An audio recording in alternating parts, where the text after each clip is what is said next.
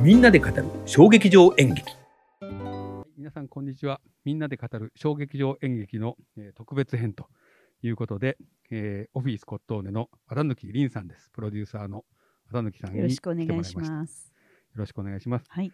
でえっ、と今度ですねえっ、と、えー今月9月、9月の19日から。えー19日から、えっ、と本田劇場で、はい。えー公演があります、はいえーちょっとスイッチングしますけどあこれですね物理学者たちとはい。いう、えーフリードリヒ・デュレンマットさんはい。の、そうです。えー公演を、はいえー綿貫さんがプロデュースされましたので、はい。えー私も、えー20日に見に行くんですが谷さんは21日に見に行かれるそうありですががとうございます。えーどんなお話なのかですね、はいちょっとお伺いして、えーこれからチケットをちょっと買ってみようかなと そうです、ね。いうような人にですね、えーちょっと,、はいえーとえー教えてほしいと思いあます。はい。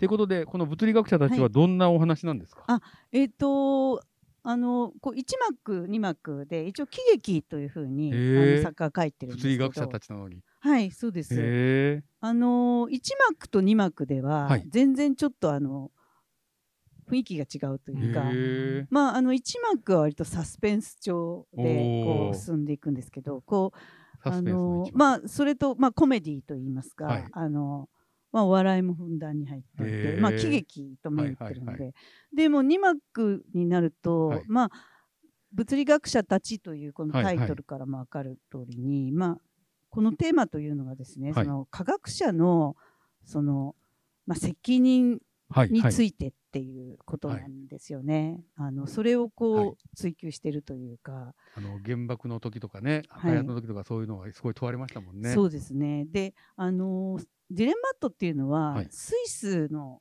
作へ家なんですね。ー。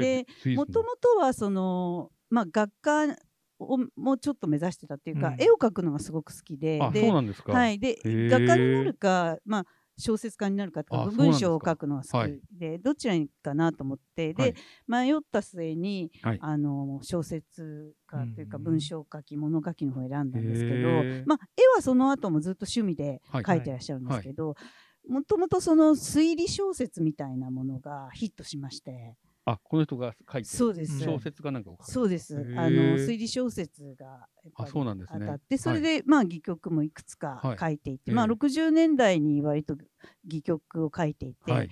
えー、と老貴婦人の訪問っていう、へあのー老貴婦人。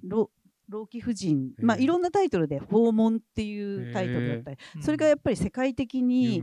あのヒットしたんですね。であのドイツ圏ドイツではもちろんなんですけど、あのまあ、スイスですから、まあ、ドイツ圏。はい、ドイツ語で書かれはいたのかな？そうです、はい。で、まあ、もちろんなんですけど、あの世界的に、はい。あのブロードウェイとかそういうところでミュージカルになったり日本でもねあの調べたら何年か前に、はい。あの訪問っていうタイトルだったかな、ミュージカルにあなっミュージカルで？ミュージカルになってて。へでー。来年の春にはい。新国立劇場で、えあのやるんですか？老朽人の訪問を訪問っていうタイトル。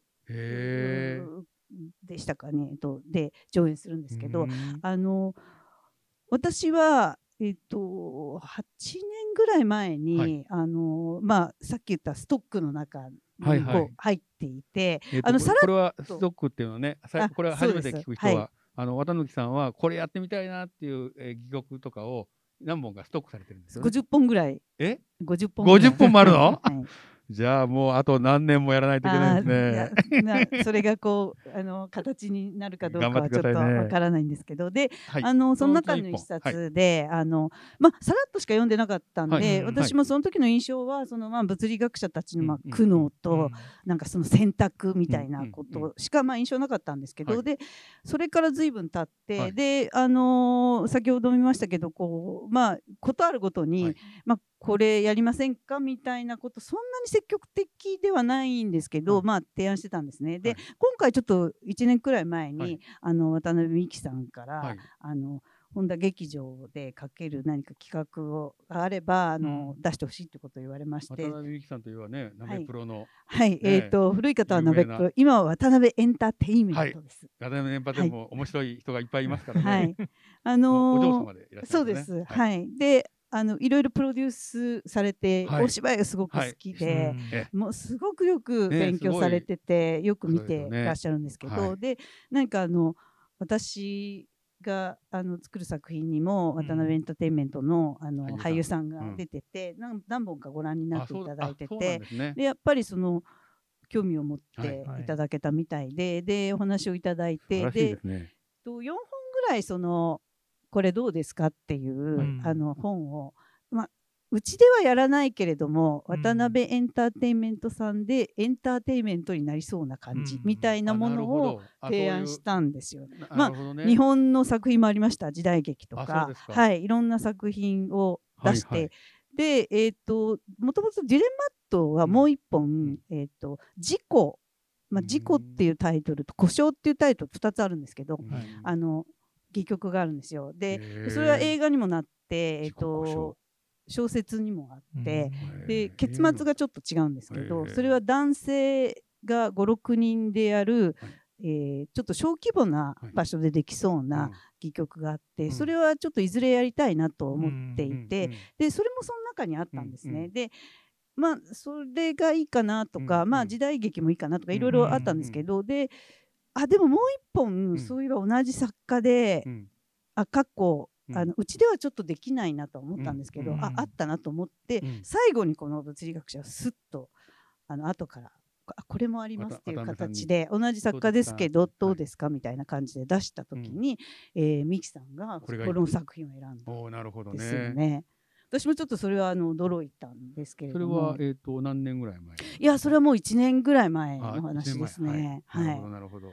なんかでちょっとびっくりしたんですけど、まあ本田劇場というはい空間もすごくあ素って敵なね。るなとは思ったし、あとあのーディレマットがちょっと日本ではあの、チャペックとか、うん。あとまあえっ、と何ですかね他の作家よりは全然馴染みがうん。なくて、うん初めて知りましたそうなんですね。やっぱりああのドイツ語で書かれていて、うん。ドイツ語圏で大ヒットしてるんですけれども、うん。あのスイスって皆さん多分はい。あんまり、イメージがうん。演劇のイメージがない。そうですようね。ん。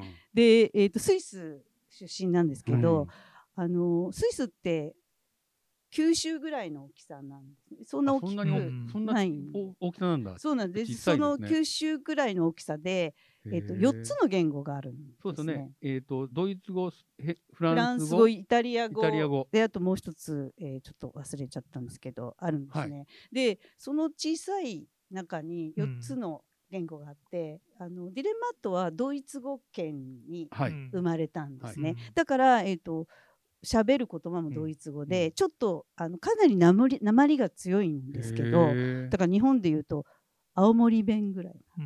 ぐらいにちょっと標準語と標準ドイツ語とちょっと違うんですね。で学校に入ると標準ドイツ語をあの書く国語みたいなあるんですか？あのあるんですね。だからきちんきちん喋るんじゃなくて？書く喋る交互体ではなくて、えー、と文体が、えーいわゆる標準語のドイツ語を学ぶんですよみんな。あ、そういう文体そうなんですよだだからあとね。あのなぜスイスの作家なのにドイツでこれだけ上演されてるかっていうまあドイツ語だからね。きちんとした標準語のドイツ語で 戯曲を書いたり小説を書いたりしてたので学校で学んだからドイツの人が読ん読めるので面白いっていうことになったまあっう隣の国ですからね。そうなんですよ。であのスイス自体すごく、えっと、牧歌的なイメージしか私はなくて、うんうんあのまあ、アルプスの少女ハイジとか、はいはいはい。まあ、観光とか時計とか、はいあとまあチョコレートが美味しいとか、そうですね。まあね、あすそこごくこうクリーンなイメージというかなんかそういうイメージなんですけど、こういろいろ調べて今回向いた時に、あのすごく闇の部分をはい。発特に見して。金融関係とかそうですね。そうですね。スイスの銀行に預けたら大丈夫。世界中のあの国がスイスの銀行にお金を預けられるとそうなん。スイスはだから絶対機密情報を守りますそうなんですね、ええ。あとはその第二次世界大戦はい。の時にやはりそのあのヒットラーのことから逃れるためにいろいろなことをやってうまい具合にこう、はい。まあその戦火から逃れていったこととか、まあいろんなことがやっぱりそのうん。ディレマットの生き様にすごくこう、あの反映されていて彼はすごく愛国心もあるんですけれども、それ以外にやはりそのすごく自分の国に対しての怒りっていうか、うん。そのちょっとこう違うんじゃないかとか思うところもすごくねあるあの方で自ある。国批判にもなってるかもしれない。そうなんです。でもすごくあのスイスを愛してあいらっしゃる。愛するからこそですよね。うんそうですね。たこのだそこの人って、はいちなみに現代の人なんですか？あそうです。えっ、と亡くなったのは今年生誕100年なんですけど、はい100年前に。そうですじゃあ、えーと戦前の1990年に亡くなっってます、はいはい、90年に亡くなそうですそう。はい、ってことは、じゃあ戦前生まれですね。そうです戦。時中を経験されてるわけですねはい。でりました40ぐらいの時1960年だから今から60年ぐらい前うん。にその老貴婦人の訪問とこの物理学者たちを立て続けに、うん。まあ老貴婦人はその2年ぐらい前だから58年なんですけど、に書かれて。その2本がやっぱりもう世界的に大ヒットになって、特にこの物理学者たちはあのちょうど核の脅威にさらされた年代なので。そうなんですよ、はい。そのことがものすごく作品に反映されているのと、あの要するに戯曲の構造がものすごく面白いんですねえーもう見た。見た見たい。あ 早く行きたいな。飽きないこうへ流れになっていてそれであの教科書にね載ってるらしいんですよドイツの。え、この物理学者たちの？戯曲が？そうなんです、えーす小学校の教科書にじゃあドイツ載ってる。人は大体知ってるっていう。知ってるんですよすごいね。でやっぱりすごいなと思ったのはこれ結末にこう何回も何回もどんでん返しがあるんですけどこれうん結末を知っててもドイツ人の方は何度見ても喜ぶわけですよね。じゃあ本当に面白いんですね。ほんでだから多分あのネタバレになっても面白いってやつなんだ。そうですね。へなーなんか日本でいうところのえっ、となんなんですかねあの横溝静止的な。もう近代一シリーズ。近代一シリーズとか、はいで他のちょっと私小説とかはい短編とかも、あの今回読んだんですけど、やっぱりなんかそういう松本清張かなって思うような、そういそういう流れで書いていくだから方なんですね。推理小説書いたっていうのがそうです。生かされてるんですね。うん。そうただそれがただの謎解きとかだけじゃないんだ。犯人を例えば、はいはいはい。あの追求するだけではなくて、うんうんうん。ちゃんとそのあの警部の人格とかなぜその殺人が起きた背景理由っていうものがものすごく哲学的なんですね。実際その警部さんとかも出てくるんですか？これに。ああの大体出てくるんですね。あのここれも出てくる物理学者も出てくるんですよね。出てくるんです。うん。坪倉さんがやるんですけど、え？坪倉さんっていう、あの我が家。我が家の坪倉さん。はい、これもなかなか面白くて、とにかくあの登場してくる人物が、はい。みんなちょっとあれ？っていう感じにちょっとなんか変なんです。奇妙な人たちなんですけそれはあれですどか？このなんか草刈民生さんとかもなんかそうですね。草刈さんんもやっぱりあの院長役であのここサナトリウム。あの場所はサナトリウムなんですか？そういわゆるまあ精神病患者がいわゆる収容スイスにはよくあるらしいんですけど、うんはい。あのそのサナトリウムを舞台にあのそこにこうこの物理学者たち3人が、あのまあ、養養生してるというか。で、まあ、自分のことをアインシュタインとはい。名乗ったり、ニュートンと言ったりしなるほど。する、まあまあ、いわゆまある、まあ、狂人っていうかことでここにいて、まあ、そこのあのお金持ちの,、うん。あのそのサナトリウムを経営している院長が草刈さなるほどねんなんですね。なんかまあ、あの草刈さんもすごくこうなんか清楚なイメージというか、はい。あのクリーンなイメージというか、うんこうスラッとししてるんですけど、はい。これト書きでも書かれてるんですけどなんかあの背中の曲がったセムシ女みたいに、はい。あの書かれていて、へはい。ーまあ、実際そのそれをどうするのかなっていう感じではあるんですけどとにかくこうなんかあのあの個性的な登場人物があるのとまああの看護婦がその、うんどんどん殺されていくんですね。でそこ殺人事件が？こううん。どんどん起きてって、まあそこにこう、まあ、警部がうん。やってきて、そそこでこう事件を解決うん。していくのかなっていう感じから、うん。まあ2幕になっていくと、おやおやおやおやおやこれはどういうことなのかなっっていうなんか別の真相がこう明らかになっていくというこうなぜ彼らはここにいるのかとかここは一体どういう場所なのかあということががどんどん明らかになっていくっていう感じで。でその後半の、えーラストでまたい。ろんなどんでんが、そうですね。何回もそういうなんかあれっていう感じ、へー。まあ縦板に水を流すような、なんか面白い、ね。ですごくなんかこうあのまあ、今改めてですね、はい。まあ、半年ぐらいやっぱりもう掘りまた掘り深掘ってい。るんですけど、さすが本当にこのディレンマットっていうのはね、はい。奥が深くて、はい。ものすごく面白い作家なんですよ。でちょっと私ハマってしまってですね。クハマり。ハマってしまって、で日本であまり上演されてないのと、はい。一応その研究者の方がいらしてその方があの書いている「迷宮のドラマトゥルク」っていう本があるんですけど、それも読ませていただいてそれはい難しくてあれだったんですけど、はい。とにかくその迷宮なんですよね。なんかあのわからないで作家自身のはい。もうすごく変わっていて、はい。面白いんですよね。すごく変わり者で。で作家のことをやっぱりすごく調べてたら、本当にに迷宮にはまってしまって あの作品も面白いんですけど、あの全然違うタイプの作品がいっぱいあって、あのまあ、小説も今言ったみたいにはい。もうなんかスイスの松本清張じゃないかなって思うえ演目もあってで,、あのすごく面白いんですけど、はい。本当になんかこの作家がん考えてることがあのものすごく深いというか、うん。なんか変わっているんですけど特にこの物理学者はそれが全部反映されていて、そのかつそのやっぱりこれだけロングランではい。ヒットすしてるってことはやっぱりエンターテインメントなんですね。ど。ね。うん。だからそれも含めての要素があるからそうサスペンスコメディ、まあ、そしてシリアス。うん。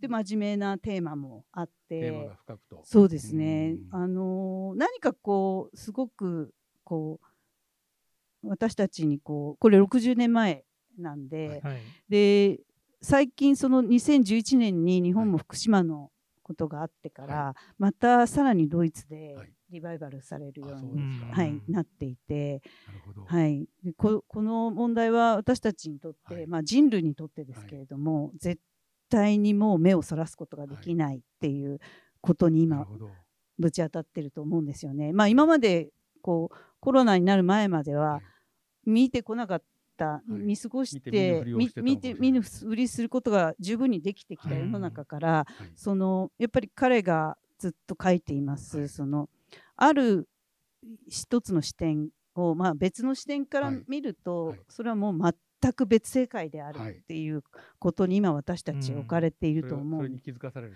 そうですね。で、そういう今の日本ではい。やることにすごく、あ、本当に意味があるなっていうか、うん今上演してよかったなっていうことは、すごく今稽古中ですけど、どね本当に思いますね。うんでも我々もね福島の問題からね目をそらそらしてははい。やっぱりいけないし、はいあれはまだ今も続いてますから、はいなんかエンターテインメントしながら、はいそうやって迷宮を描いてですねはい。なんか深いものにしていくっていうのは、はい。やっぱりすごいことだなと。そうたたまたま偶然かもしれないんですけどそのサルトルの「墓場なき」そしてチャペックの母、はい。でこれが今年3本目の翻訳劇になるんですけど、そうか。渡渡貫さんプロデュースそうです海外翻はい。訳三部作と、そうそうたまたまであのむちまあ。ゃエネルギーがすごいですね今年、えーそうですね。ものすごいやってますね、はい。でもこれもやっぱりその作前作2作と引き続き、うん。その戦争と人間の、まあ、あそうか。究極のエゴですね。なるほ。ど。戦争とエゴが描かれてるんだ。うなるほどね。んやっぱりすごいエゴだなっていうその具体的には、えー科学者うんの科学者その責任とは何ぞやっていうことなんですけど。科学者って好奇心と責任となんか両方があるからそうです。好奇心突き詰めていくとこれが責任がすごく重くなっていく。そうですね、うん。でそれが、えー、と誰かその資本主義の手に渡ってしまった時に武器になったり武器になったりってう、いうえことになるわけですよえね。ただそこまで考えて科学者はやるべきだっていうことななのか、いや科学者には生み出したものに対する責任はないとうん。いうことを考えるのなかこれは永遠に議論される永遠にようなテーマですね。あの、まあ、テーマだとは簡単に答えは出ないしあのセリフで書いてますけど、はい。そのまああの一度生み出されたものは、はもう取り消すことができないんだっっていうことと、誰かが考えつくものは、やがて絶対に誰かが考えつくものだからっていうことね。この2つのことをセリフで書いていて。ね。それはやっぱりその私も考えてそのうん科学者ってその研う究ん。して追求ししたいですよね、どんどん思いついてそれは人間の差がだ。差がです。エエゴでそれが止められないんだけど、それがいわゆるだ地球の滅亡とか人類の滅亡につながってしまうという危険性もはらんでいるんだよっていうことをなんかあのはっきりとそれを提示ししてるわけでもないんですけどなんか見終わった後にそのことをすごく得なんかこうそこから目をそらせないなっていなるう感じにはなる。奥の深いエンターテインメントなのに奥の深い作品。一番いいじゃないですか、もうそれ。もう、素それ以上の褒め言葉はありません。そうですね。なんか本当にねあのデュレンマットがこんなに面白いね。なんかあの偏屈って大体作家は偏屈だと思うんですよね。まあそれにも増して結構まああの今あの住んでた晩年住んでたヌーヌーシャッテルっていう湖があってそれはスイスのスイスの？そこのあの湖が見えるところに自宅があるんですね。。で今その自宅はあのデュレンマットセンターって言って、あの彼がずっと描いてた絵とかああの実質の原稿とかをあのあ、じゃあ記念館みたいな記。念館みたいな、うんまあ、加藤文太郎記念館じゃないですけど あるんですねもう私今度コロナ禍じゃなかったら絶対行ってたと思います あと1年ぐらいですね。いけるとしたらもう。絶対行きたいですね、はいそこに。でそこに行く前に、えー、2021年9月19日から26日まで、はい本田劇場で、ねはい今の、えーお話で興味持たれた方は、はい。まだチケット買あえます？はい大丈夫です。あのーまあ、26日までで11スステージと短いんで、はいはなるべくあの早めに来ていただけたら、あちょっとスイッチングします物理学者たちで、えー、と野添誠二さんが、えー演出をやるはい。あそうですね。上演台本と演出は野添さんです、ね。はい、されていまして、ということで、はいえー、とぜひ、えー興味がある人は、はえー見てくださいと。ぜひあのー劇場にお越しいただければと思います。ということで、えー、とこれで、えー物理学者たちの、えーご紹介は終わります。はい、ありがとうございます。はい、じゃあありがとうございました。